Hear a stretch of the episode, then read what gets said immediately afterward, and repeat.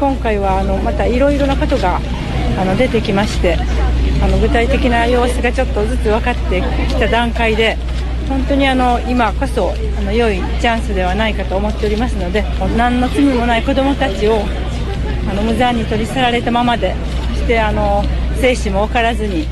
30年近くあの幽閉されているような状況っていうことが本当にいかにあの人間にとってあの最低な問題であるかということをあのしっかりと訴えたいと思います。